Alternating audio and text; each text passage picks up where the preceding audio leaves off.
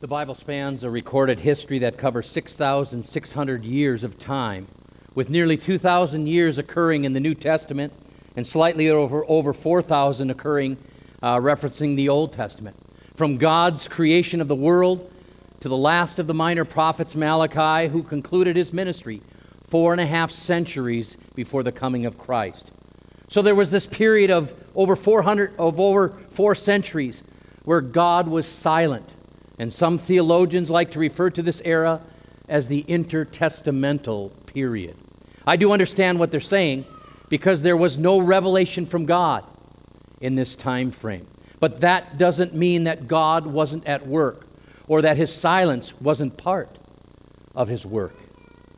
As we come to the close of the Old Testament revelation, we see God's people who are stuck in their sinful ways, God's wisdom, God's guidance, God's love, His mercy, His grace, and forgiveness were constantly available to them, but more often than not, they chose to do their own thing. They weren't overtly worshiping idols, but they also were not entrusting their lives to God. Malachi points out to us that these people were dishonest in their dealings with God, and they were also holding back on their tithes and offerings. Actually, he said that you are robbing from God. Well, Malachi concludes his prophecy speaking about the judgment that was coming for sin and about covenant renewal. And here's what he said in Malachi chapter 4, verses 5 and 6 See, I will send the prophet Elijah to you before the great and dreadful day of the Lord comes. He will turn the hearts of the parents to their children, and the hearts of the children to their parents, or else I will come and strike the land with total destruction. Then four plus centuries pass. There are no prophecies, there are no promises, there is no revelation, just silence. And we come to Luke chapter 1. And a priest named Zechariah, who's on his two week tour of duty for the year at the temple in Jerusalem. And his lot is called, and so he goes in to do the sacrifices and to do uh, the offerings and the incense. And we pick it up in Luke chapter 1, verse 11. Then an angel of the Lord appeared to him standing at the right side of the altar of incense. When Zechariah saw him, he was startled and was gripped with fear. But the angel said to him, do not be afraid, Zechariah. Your prayer has been heard. Your wife Elizabeth will bear you a son, and you are to call him John. He will be a joy and delight to you, and many will rejoice because of his birth. For he will be great in the sight of the Lord. He, will ne- he, will, he is never to take wine or other fermented drink, and he will be filled with the Holy Spirit even before he's born. He will bring back many of the people of Israel to the Lord their God, and he will go on before the Lord in the spirit and the power of Elijah to turn the hearts of the parents to their children and the disobedient to the wisdom of the righteous, to make ready a people prepared for the Lord. How remarkable is this? This messenger uh, going before the Lord and the Lord's ministry where family relationships will be restored. Heavenly relationships between a fallen, sinful people and their God will be restored. Even when people stop listening to God and God's mission stayed on track. Even though God went silent for four and a half centuries, God's plan continued. And God also wanted us to know that humanity's rebellion against Him would not be allowed to go on forever. The judgment of a holy God upon sin was coming. So our story continues. We flip the page and we come to Luke chapter 2, verses 10 and 11. And it says, But the angel said to them, Do not be afraid. I bring you good news that will cause great joy for all the people. Today in the town of David, a Savior has been born to you. He is the Messiah, the Lord. Who would have ever thought that a baby born in a stable was making a way for parents' hearts to be changed toward their children? and children's hearts to be changed toward their parents. Who would have ever thought that a newborn baby in ancient Bethlehem, placed in an animal feeding trough, in a manger, would make a way to bring healing between each one of us and our Heavenly Father? Jesus didn't just come to this earth to do some miraculous things, to feed the 5,000, to walk on water, to restore sight to the blind, and to raise his dear friend Lazarus from the dead. Jesus came to die on the cross to pay the penalty for our sin, and thus offer to us eternal life. See, this glorious gospel message is the heart and the soul of the Christian faith, which is why the tree of Calvary is, the pri- is primary over every other tree. The Bible says in Galatians 3, chapter 13, uh, which we're going to be looking at more closely later on in this tonight's homily, but it says, Cursed is anyone who is hung upon a tree. It's true. We don't often think of the cross as a tree, but that is one of the biblical definitions of the cross. This is why the tree of Calvary is primary over every other tree, because on it Jesus bore the penalty of the judgment, God's judgment upon sin. And the importance of the tree of Calvary in God's economy is first realized in the early chapters of the book of Genesis. I want to read for you from Genesis chapter 2, verses 8 and 9. Now, the Lord God had planted a garden in the east, in Eden and there he put the man he had formed. And the Lord God made all kinds of trees grow uh, out of the ground, trees that were pleasing to the eye and good for food. And in the middle of the garden were the tree of life and the tree of the knowledge of good and evil. Then moving ahead to verses 15 to 18. The Lord God took the man and put him in the Garden of Eden to work it and take care of it.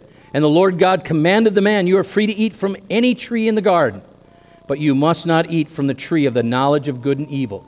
When you eat from it, you will certainly die. The Lord God said, It is not good for man to be alone. I will make a helper suitable for him. And as Pastor James just read for us a few moments ago, Satan enticed Eve, and Eve then uh, passed along the fruit to Adam, and they partook of it. And of course, sin entered the world. The world became a fallen place to live. And uh, as a result, God cursed the serpent and the ground. And uh, as a result of the fall, uh, the woman would experience pain in childbirth, and the man would experience painful toil, having to live life by the sweat of his brow. So, the first tree that we see in Scripture is the tree of the knowledge of good and evil.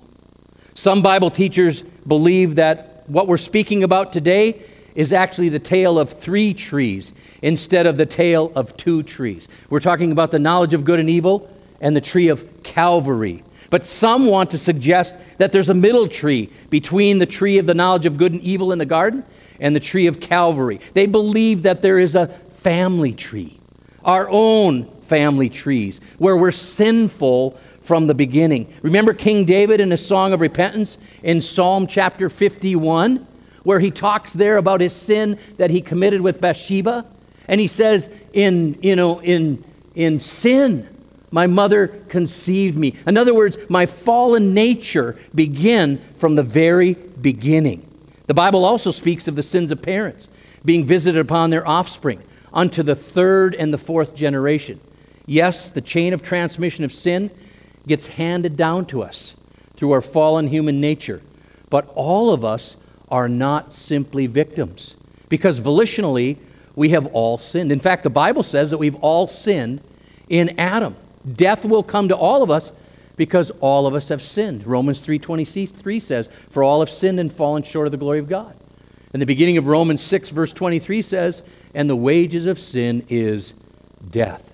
Now, I understand why some theologians like the idea of the middle tree, the family tree, because often the same sinful, familial patterns get passed on from generation to generation. As the saying goes, the fruit doesn't fall very far from the tree. Yes, there's no doubt. Our struggles with sin often find fertile soil in our families of origin. They're often environmental and experiential conditioned responses. Often we see the same sin from generation to generation in particular families. But this is not a nature versus nurture argument here tonight on Good Friday.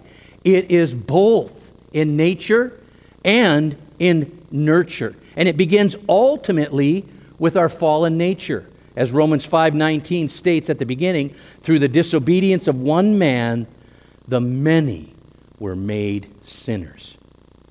You know, personally, I see no need to separate the family tree with all of its generational sin, family dysfunction, and environmental conditioning from the first tree in the Garden of Eden, which was part and parcel of the fall of humanity. Listen to Isaiah chapter 53, what the prophet Isaiah said about the Messiah and what the Messiah would do in verses 3 through 11 here. This is speaking about Jesus. He was despised and rejected by mankind, a man of suffering and familiar with pain. Like one from whom people hide their face, faces, he was despised, and we held him in low esteem. Surely he took upon our pain uh, and our, bore our suffering, yet we considered him punished by God, stricken by him, and afflicted. But he was pierced for our transgressions, he was crushed for our iniquities. The punishment that brought us peace was on him, and by his wounds we are healed. We all, like sheep, have gone astray. Each of us has turned to our own way, and the Lord has laid on him the iniquity of us all. He was oppressed and afflicted, yet he did not open his mouth. He was led like a lamb to the slaughter, and as sheep before its shears is silent, so he did not open his mouth. By oppression and judgment he was taken away. Yet who of his generation protested? For he was cut off from the land of the living. For the transgression of my people he was punished. He was assigned a grave with the wicked and with the rich in his death, though he had done no violence, nor was any deceit found in his mouth. Yet it was the Lord's will to crush him and cause him to suffer. And though the Lord makes his life an offering for sin, he will see his offspring and prolong his days. And the will of the Lord will prosper in his hand. After he has suffered, he will see the light of life and be satisfied. By his knowledge, my righteous servant will justify many, and he will bear their iniquities. Do you hear what this is saying? Jesus willingly took all the sins of every single one of us on the cross. This means that God transferred all of our sin, all of our parents' sin, all of their parents' sin, going all the way back, every single generation, all the way back to the very beginning to Adam and Eve. God transferred as well all the potential future sin onto the blameless life of his son Jesus. So grasp this. When Jesus hung dying on the cross, he was forsaken by the Father. You know, few things in life hurt worse than being forsaken by one's father or one's mother. It hurts to experience that kind of judgment. To hear those words of judgment uh, in a person uh, through a text or from a letter or an email or a phone call, you know, face to face, it, it hurts. It's devastating. And one of the most painful things in life to endure is a loved one turning away from you. When Jesus hung on the cross, dying, God's judgment for sin fell upon him. The sky turned black. The earth shook, rocks split, graves opened up, and the veil in the temple ultimately split in two. In the moment of Jesus' death, he cried out, Eloi, Eloi, Lama, Sabachthani, my God, my God, why have you forsaken me? What a staggering set of words.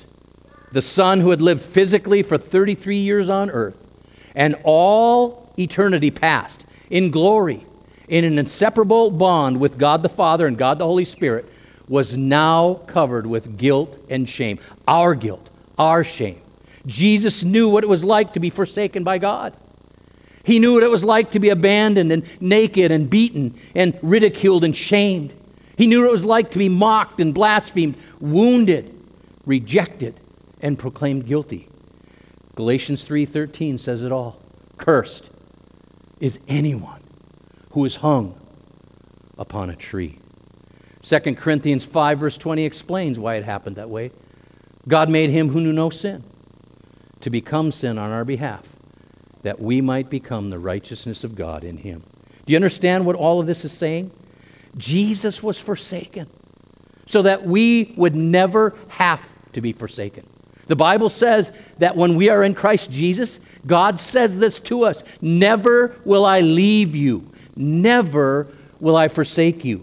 Jesus was cursed so that we could be saved. Jesus was forsaken so that we could be accepted. Jesus bore God's judgment for our sin so that we could be freed from the weight and the shame and guilt of sin. Jesus was crushed for our iniquities on the cross so that our shattered lives could be made whole. Jesus became sin so that we could become the righteousness of God in him. Jesus was wounded so that we could be healed.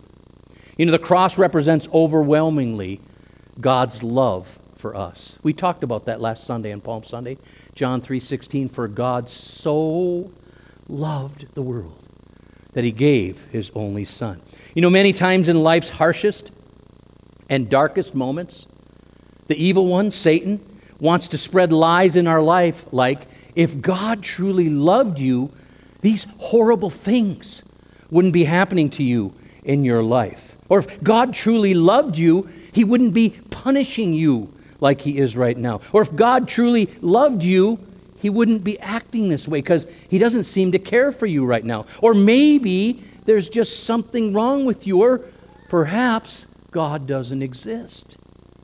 Brothers and sisters in Christ, the cross is the indisputable proof of God's love for each and every one of us because it is the place where God gave his very best for us. For God so loved the world that he gave his only Son, that whoever would believe in him would not perish, but would have everlasting life. But God demonstrated his love toward us, that while we were yet sinners, Christ died for us. And the one that really gets me is 1 John 4:10. And this is love. Not that we loved God, but that he loved us and gave his son as an atoning sacrifice for our sins. And all God's people said, Amen.